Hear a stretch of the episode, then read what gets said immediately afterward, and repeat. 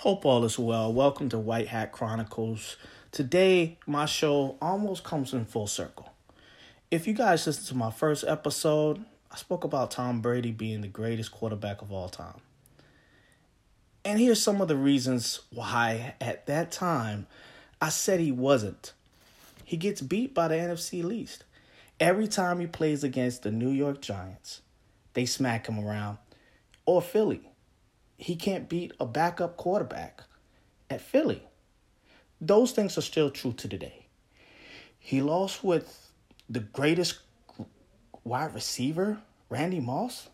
And he also had Wes Welker, a Pro Bowler. Very underrated. And he had tight end, Gronk, which at that time was young, but he's very talented.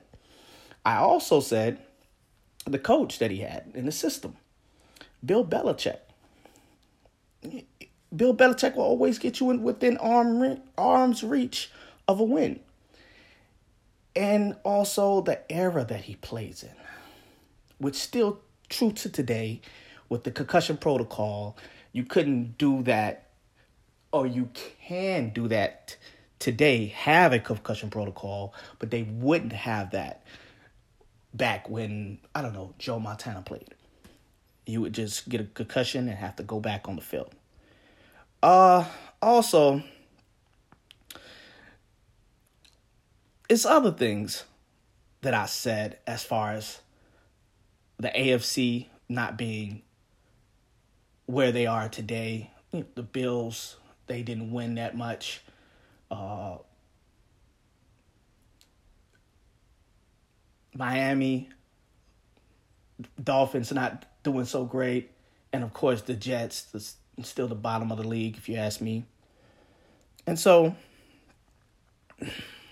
with all those being said, which some of those, most of those are true still to today, I have to be the one that comes out and say, all those things, they just don't matter. They no longer matter. And I don't want to be a hypocrite if we all saw the Super Bowl, and we all should say, we should all know that Tom Brady is the greatest of all time, the greatest quarterback that is. And I understand, I understand all the people that watch and know this game, they know that this is the ultimate team sport. My coach, when I played the game, would always tell us almost every day, you're only as good as the guy you're next to. And that comment, that rings clear to today, every day in my life. And Tampa Bay, they showed up and showed out. Hands down, they really, they, I want to say they killed the de- the offense. The defense stopped the offense, the high powered offense that in the regular season it really couldn't be stopped. The special teams didn't give up any big plays and they contained Patrick Mahomes. They stopped Patrick Mahomes from time to time. The offense limited Kansas City's time on the field. And, you know, if, since we're talking about Patrick,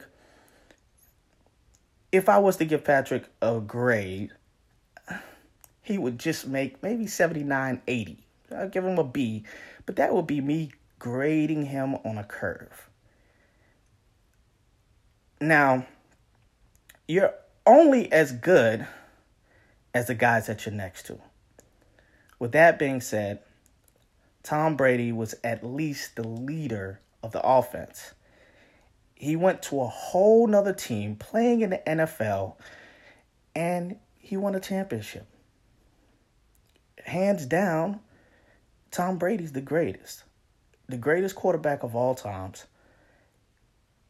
And I can't be a hypocrite about it. I have to come out and say that the things that we saw him do might have been regular, nothing spectacular, but I think that's what makes him the greatest quarterback. Him giving everything he needs to give every time, for the most part. So, congratulations to the GOAT. Congratulations, Tom Brady. And thanks for listening. I hope we all uh, have a good week. God bless. Good night.